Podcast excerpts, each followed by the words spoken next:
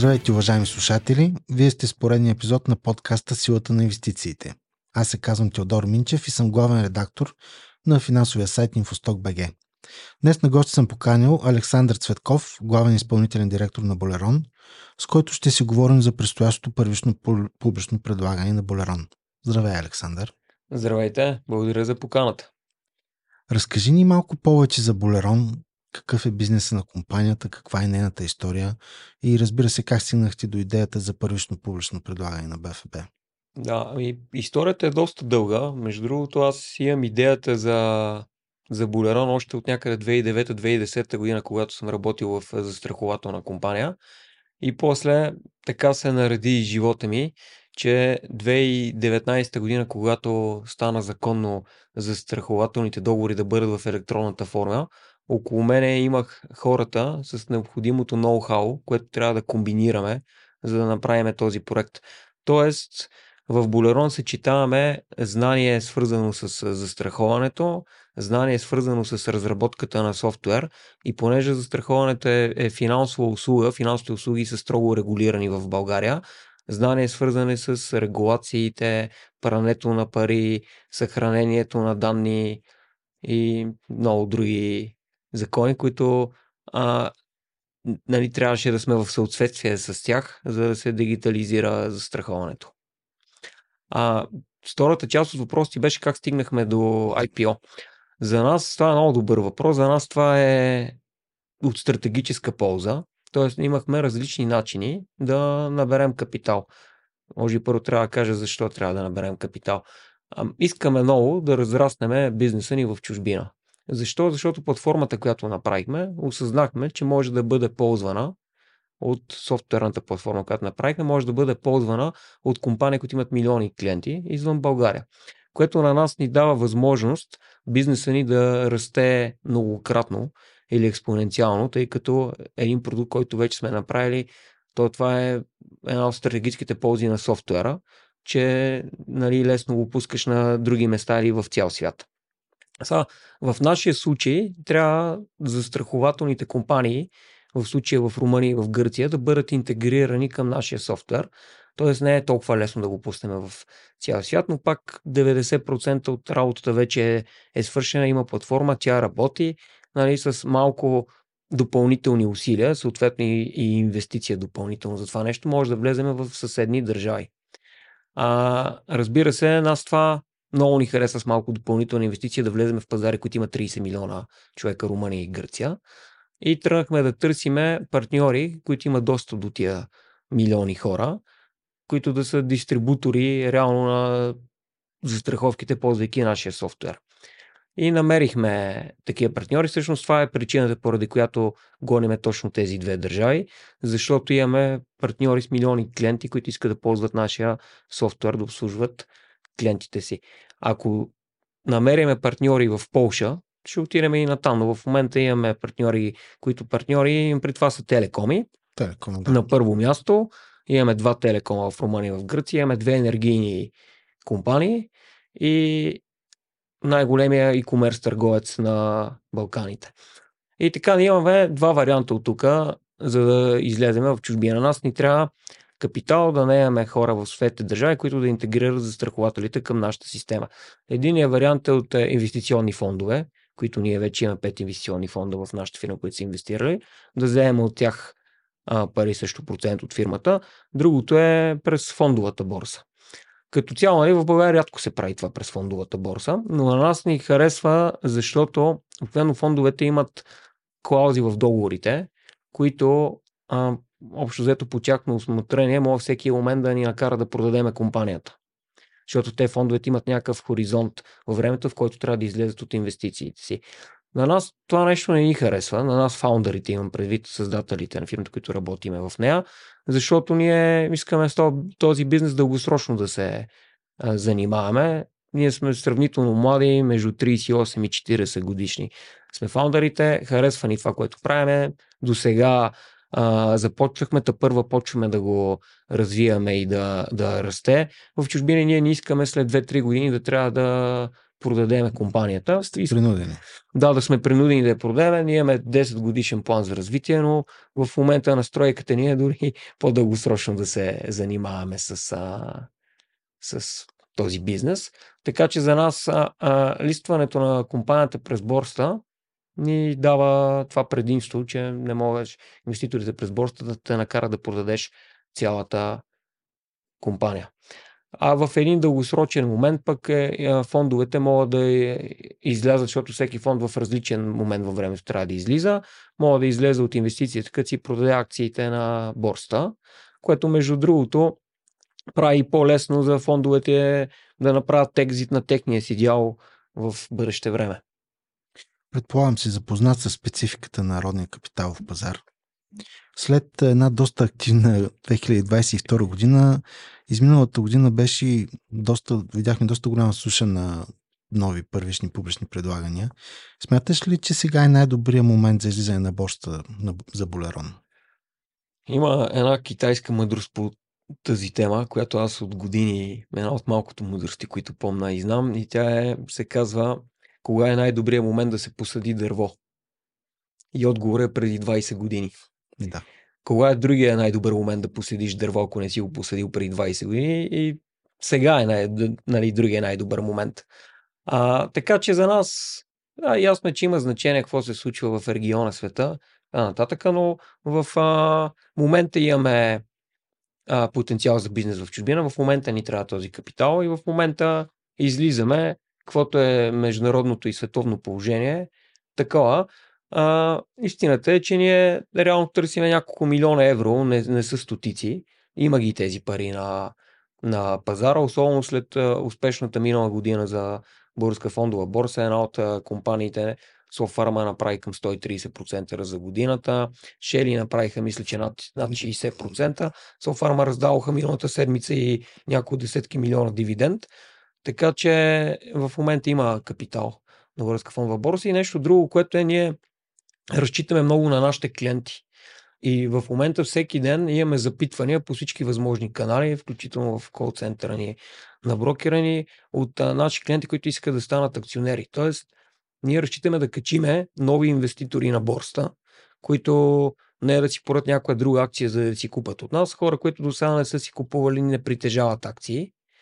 А, като цяло българите, много малък процент от българите притежават акции, нали не е като в Америка, ето над 60% от населението притежава акции. Смятаме, че към момента това е най-добрият момент за дългосрочни спестявания на, на хората. И, и имаме много наши клиенти, които са доволни от нас, харесват бизнеса и реално им даваме възможността те да станат акционери в този бизнес, да, участват, да получат дял и да, и да печелят от а, неговото развитие. А, така че на нас това също много ни харесва. Планирате да наберете до 4 милиона лева на пода на борсата, доколкото става ясно от проспекта. Милиона евро, а да, ми, минималното е 2 милиона евро. 2 милиона евро, да, 4, да. горе от 4 милиона лева. А, ти спомена вече за какво ще бъде използвани част от тези средства. Имате ли някакви други планове за какво друго ще ги разходвате? С едно изречение, целта на средствата е да увеличиме бизнеса в България, Румъния и Гърция. Това е кратко и ясно, което бих а, казал, като а, планът ни е този капитал да ни стигне за две години, тъй като имаме една година на влизане в пазара чужбина и още една година за завъртане на бизнеса. Нали, то няма от първия ден да прави пари в чужбина. Затова искаме нали, в инвестиционните си runway се казва това нещо, т.е. писта за колко време ще стигне този капитал. Ние искаме за две, т.е. Нали, не да стигнем до средата на пистата. Ние парите трябва да ни стигнат до момента, в който бизнеса прави достатъчно пари, за да може да поддържаме развитието му. А, при пода, т.е. минималната сума, която сме казали, ако има смисъл да го правим, ако наберем минимум 2 милиона евро, тогава нали, само една държава ще имаме ресурс да го правим. Ако е, за това сме сложили под, под тази сума, ние няма нужда да правиме по този начин да набираме. Да. А, Може да намерите по друг начин парите. Да, тогава ще търсим по друг начин парите, тъй като не искаме да оставяме потенциалните ни партньори в чужбина да ни чакат години. Спомена за чужите пазари. Как се развива бизнеса в България? Докъде сте стигнали? Какви са плановете ви за растеж? Ам, Бизнесът в България се развива добре. С 23-та година имаме почти 130% ръст на директния ни бизнес, т.е. това е приходите от продажби на застраховки, което е много добре при положение, че ние супер малко сме инвестирали реално в реклама през 23-та година. Тази година очакваме пак да направим над 100% ръст и до година още над 100% ръст да направим, което означава, че на база 23-та година очакваме над 300% ръст за следващите две години. Но това е ръста на директния ни бизнес. За нас голям потенциал за многократен ръст ни дава излизането в чужбина на големи пазари, пак в които има 30 милиона души, с компании, които имат достъп до тези клиенти и ние не трябва да налагаме а, нашия бранд, който ще е нов за потребителите.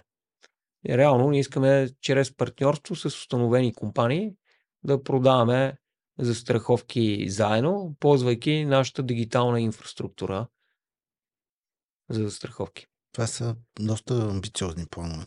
Може ще се харесат на бъдещите инвеститори. Надявам, надявам се да се харесат. А, истината е, че ние тази прогноза, която сме направили, даже стъпва при започване на работа само с един партньор във всяка една от тези държави, като ние в момента говорим с пет такива партньори, но трябва минимум един, за да изпълним плана. Реално ние имаме шанса да го преизпълним плана. И, и затова и, и фаундърите не искаме да трябва да продаваме фирмата след 2-3 години, тъй като тогава очакваме още по-голям а, развитие в ръста на бизнес и ускорение, може би е правилно да се каже. А след експанзията ви към съседните страни, имате ли някакви по-дългосрочни планове към кои други пазари ще се насочите след това? На това, което правим с телекомите, най-хубавото за нас, че всичките са групи телекоми. Тоест всичките имат по 5-6 телекома в съседните държави което ни е една възможност, дори след две години да продължаваме да растеме, освен интензивно в а, тези държави, в които сме влезли и в съседни държави, т.е. експанзивно да взимаме и други държави. Но за следващите две години искаме само до две държави да се ограничим, тъй като нали, това е свързано с някои предизвикателства на растежа, нали, с наемане на хора в различни държави и трябва да правиш процеса да стартираш там, а и капитала, който смятаме, че може да набереме. В България нали, не ни стига да, да влеземе в 100 държави едновременно. Тоест, имаш два елемента. Едното е капацитета на фаундърите и на менеджмента, другото е финансовия ресурс. Ние смятаме за момента, че капацитета, който имаме, можем за две държави едновременно да действаме, като стане там успешно, след две години, евентуално бихме мислили за други държави. Но пак искам да повторя, ние гледаме дългосрочно. Дългосрочно искаме да се разрастваме колкото се може повече. Да поговорим малко повече за финансовото състояние на компанията и нейните показатели, за което най-вероятно нашите слушатели ще искат да чуят. А, можеш ли да ни кажеш малко повече за приходите и финансовите резултати през последните няколко години? Да. Ти спомена някои прогнози за следващите. Реално имаме продажби от 2020 година, когато пуснахме първата си застраховка, беше планинска застраховка. Нещо интересно, между другото, за пазара от тогава до сега, като стартирахме в Google, имаше към 500 търсения месечно за застраховки изобщо. В момента има над 50 хиляди търсения месечно за страховки, т.е.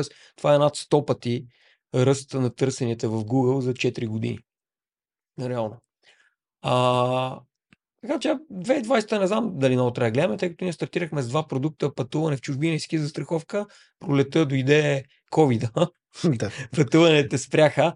Мога да кажем 2020 не ни е най-успешната година към продажби, но тогава прохождахме. А, през миналата година имаме 3 милиона 400 хиляди продажби, което е много добре, над два пъти повече, отколкото през 22 година, която са към милиони и половина. В лев. Затова казвам, точно с 126% ние е ръста през 23-та, като голяма част от този ръст се дължи на разрастването на продуктовото ни портфолио.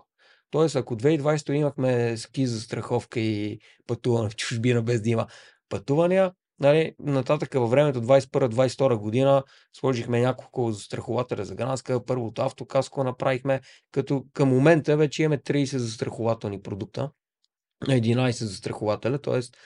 в момента вече има смисъл от този маркетплейс за страховки, където хората могат наистина да сравнат от голямо количество а, застрахователи, продукти и цени. Освен това, много други улеснения, които направихме за закупуване. Нещо, което аз а, често казвам, защото просто съм убеден, ние наистина имаме най-лесния процес в света за закупуване на застраховка. Защо казвам в света? Защото следиме най-големите иншуртек тек компании в света, за да видим дали нещо мога да заинстваме от тях. И виждаме, че ние може да си купим застраховка с 10 стъпки, на, на някои от най-големи сайтове има 100 стъпки, примерно. Нали, многократно повече.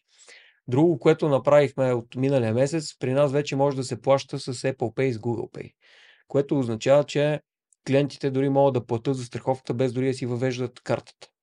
Като за нас това беше проблем, през 23-та година имаме към 20% отказани транзакции, т.е. клиент иска да си купи през нас за страховки и не успява поради банкови причини, т.е. изисква банката издател на картата на клиента, му изисква 3D security и 20% от случаите клиентите не успяват да се справят с това нещо. Забравени пароли. Забравени пароли, да, някои банки не има е много user-friendly, т.е. трябва да помниш един статичен пин код, отделно те ти изпращат друг пин код, тъй като не го ползват статични, не могат да го въведат. Другото, много хора още не знаят това 3D security на някои банки, като ти изтича картата, ти пращат нова карта и клиентите не знаят, че не има активно интернет банкирането с картите, т.е. плащането онлайн, трябва да отидат до офис. Това, между другото, на двете от три най-големи банки е така, трябва да отидеш до офис служителя да си активира картата. И това ни създаваше проблем, защото клиентът нали, минава всички стъпки, иска да си купи застраховка, отида до плащането, не мога да плати. Се и той, да, той ни, си лист отказва или ни звъни. И той мисли, че плащането е при нас, но истината, че плащането не става при нас, плащането става в среда на банката а, нали, ние нищо не, ние не можем да направим нищо, т.е. тъй като няма 3D парол, нищо не може да направим.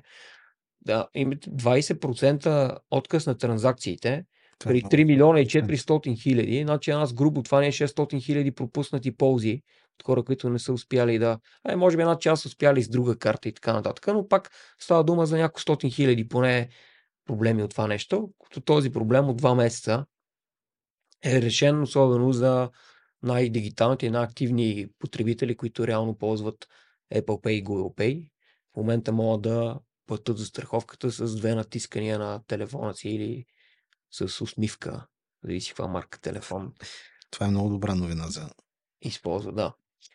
А какъв тип, докато сме на тема продукти и застраховки, кои са най-купуваните застраховки от българите? Към, към кои продукти проявяват най-голям интерес? Чисто, ако гледаме статистиката на целия пазар, от 3 милиарда и половина, милиард и 100 милиона някъде е гражданската отговорност на автомобилистите, защото е задължителна да.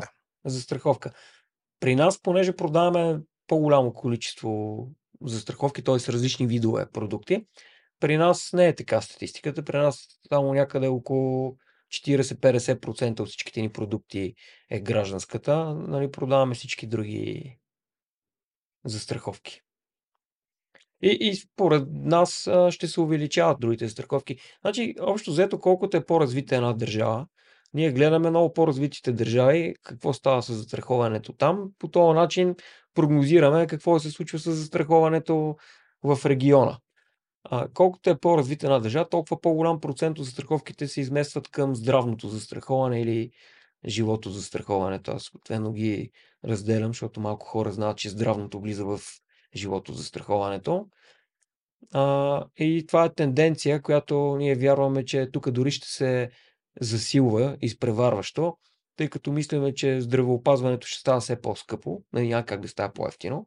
От а, друга страна, много голямо подобрение здравеопазването в България няма, поради което е единствения начин на хората да е, получат качествено здравеопазване в чужбина, което е, много, което е изключително скъпо. Да. Но а, чрез застраховките те могат да го получат. Ние вече имаме такива примери, за съжаление, но пуснахме застраховка за лечение на тежки заболявания в чужбина, и, които нали, те са с 2 милиона евро покритие, най-добрите болници в света, може би от най-хубавите здравни продукти в България и вече имаме клиенти, които се възползват от а, тази застраховка в чужбина и там нали, се покриват, сега да не изборявам, но тежки заболявания, са рак и други такива болести, които модерните, модерното лечение струва стотици хиляди евро. Нашия такъв случай до момента е над 300 хиляди евро струва лечението и то в Турция. В момента, което нормален човек няма как да си го позволи дори да продават там семейството, апартаменти, имоти, коли и така нататък. Съжаление. И, и затова ние гледаме на, ние гледаме на там, искаме, това ни е между от създаването. Наша идея, мечта, нещо, което нали, работиме много време, да може един ден клиента да сравни всички такива видове здравни застраховки на различните застрахователи, да може да си купи различна застраховка спрямо неговите нужди, като м- имаме идея, там трябва още повече ни порасне бизнеса, за да го направим с а, международни играчи, да ги наречем.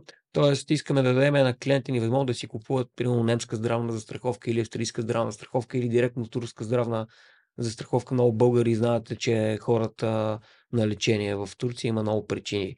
Затова, значи, наистина има качество там, а, цените са по-добри и аз като гледам това нещо ще се, ще се засилва. Да се върнем пак към IPO-то на Болерон. Ако, можете, ако можеш да обобщиш до няколко пункта защо инвеститорите трябва да участват в IPO-то на Болерон, как биха звучали те? И първият пункт веднага се сещам пак за китайската мъдрост с дървото. А, втори, втория пункт, ако бизнес, който и да е бизнес, се развива и върви напред, IPO-то е най- ефтиният начин да станеш акционер. Тоест, ако сте си купили някои от големи световни компании на IPO-то, Amazon, Google, Facebook, нали, мога изборявам. Да, да. Тук не е, Много дълго. не е реклама. Да, нали, а, по-ефтин момент от а, тогава, може да е имал някакъв кратък момент след това във времето, но обикновено, ако след IPO-то, дори да има някакъв спад на акциите, който при нас в интерес на истината не го очаквам, защото новините, които очакваме тази година да се случват, а, логиката е нещата, по които работим, нали, ще доведат до положителни новини. Те положителни новини смятаме, че ще бъдат до по-голям интерес на борста и акцията би трябвало да расте нагоре с ръста на бизнеса. Тоест, за нас, според мен, ще изгубят тези, които чакат нещо да стане негативно на вторичния пазар да си купат по-ефтино. Моите очаквания е, че най-добрият момент ще бъде на станат инвеститори по време на IPO-то. И пак казвам, големите компании, ако погледнете, сега не е по-ефтино да си купите акции на Google, колкото е било при 20 години. Със сигурност.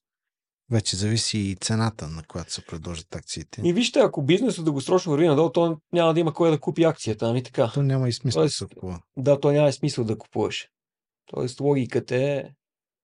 Сега, някои професионални инвеститори чакат нещо да стане а, обикновено, не знам, на света, в региона или където и да е, за да има някакъв спад, но аз поне тези малкото, което съм гледал за инвестиции от известни световни инвеститори, като Уорен Бъфет, нали, той, той какво казва? Кога е най-добрият момент да се продаде една акция на компания? Той казва никога. Компанията върви на пред кога е най-добрият момент да се купи на IPO-то.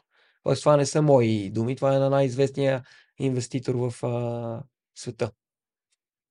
Да поговорим сега малко по-конкретно за това как инвеститорите могат да участват в IPO-то на Болерон и да си купят акции на компанията, къде трябва да отидат, каква е процедурата за това, предполагам. Много наши слушатели не са запознати Да, конкретно с стъпките. да, ние всеки ден получаваме много такива запитвания. Пак казвам, защото имаме много голям интерес от наши клиенти. Като до тук е една тайна моя издам, имаме такъв лист на чакащите. М. От наши клиенти имаме над 600 души записали се. Да, с което си мисля, че имаме шанса да поставим рекорд на българска фондова борса за най-голям брой инвеститори, участвани на пазара за растеж на БИМ. Надявам се да го постигнем. Тоест, аз имам някаква моя цел, освен да набереме нужния капитал.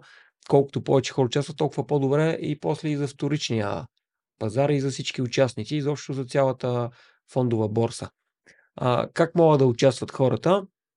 Трябва да си отворят инвестиционна сметка, се казва, в някои от инвестиционните брокери. И между другото на сайта ни в секцията за инвеститори, като се запише а, клиентите ни с имейл им, изпращаме списък с а, кои са инвестиционните посредници в България, кои, кои позволяват онлайн да си отвори човек сметка без да ходи в място, но има общо взето два варианта. Или онлайн а, става, като искат снимка на личната карта а, и там, удостоверение за банкова сметка, някои искат а, бенчмарк искат само лична карта и шофьорска книжка. Нали, всеки има различен процес, но а, аз го тествах, не е, не е труден. Сега като всяко ново нещо, което сега не си го правил, ти изглежда сложно. Нали? Но всъщност става доста бързо и лесно. Те доста българи са го използвали, като са направили сметки в разни разплащателни чуждестранни компании, така че да. може би им е позната тази схема. Да. Сега, аз това, което мога да кажа, не е толкова лесно, колкото да си купи човек за страховка от нашия сайт, но пък а, всеки, който ползва смартфон, според мен може да се справи. Нали, трябва да си даде, си снима личната карта, окей. А, след което на деня на IPO-то, който е 15-ти, нали, запазена от Българска фондова борса за нас, трябва да си пусне заявка за покупка на определен брой акции при дадена цена, като това може да стане по два начина. Или в офиса на посредника, или през а, софтуера им за интерфейса за покупка на акции. Т.е. хора това може да го направят онлайн. Като разбира се, след като си отворят сметката, инвестиционната сметка в инвестиционния посредник, трябва да си я захранат по банков път. Т.е. да преведат пари в сметката, колкото смятат, че искат да инвестират. И нещо за хората, които нямат опит с това нещо, има два вида заявки за акции, които могат да бъдат направени. Едното се нарича лимитирана поръчка, при което потенциалният инвеститор казва, аз искам да купа примерно 1000 броя акции на цена до 6 лева на акция. Това какво означава? Ако накрая пазарна цена излезе 5 лева на акция или до 6 лева на акция, той си купи 1000 акции по 5 лева, да кажем 5000 лева ще даде. Но ако цената излезе по-голямо от 6 лева, тогава няма да запише нито една акция, защото той реално е казал при лимитираната поръчка, максималната цена, която съм готов да плата, е до 6 лева на акция. Другия вид поръчка, която могат да пуснат а, инвеститорите, се нарича пазарна поръчка. Там казваш, аз искам да купа 1000 броя акции, пак давам някакъв пример, а, на каквато цена определи пазара. Тоест, мога да е 4 лева, мога да е 5 лева, мога да е 6 лева, но така нали, трябва да си захранил с достатъчно пари сметката ти, нали, защото не знаеш дали ще дадеш 5000 или 6000 лева за този, за този брой акции. Тоест, лимитираната изглежда по-лесна за инвеститор, който не е професионалист, но някой, който със сигурност иска да запише пак акции, т.е. да си купи, пазарните поръчки се изпълняват с приоритет на българска фондова борса, т.е. там със сигурност ще купат а, акции. Въпрос на стратегия. Пак ще повторя на всички, които се записват на сайта ни в а, списъка на чакащите. Им ги пращаме тази информация детайлно, включително с снимки на екрана на софтуера, къде трябва да, софтуера за закупуване, къде трябва да натиснат, какво трябва да напишат, за да минат процеса. Това е много полезна информация за нашите слушатели. А, така, в края на нашия разговор да погледнем малко по-далеч в бъдещето. А, обмислите мислите ли за някакви планове за листване и на чужда борса в някакъв по-далечен момент, примерно? Минало ни е през ума, но за близките няколко години не. Вече нататък, ако тръгнем в много други държави да навлизаме, е необходим още капитал за нея, евентуално.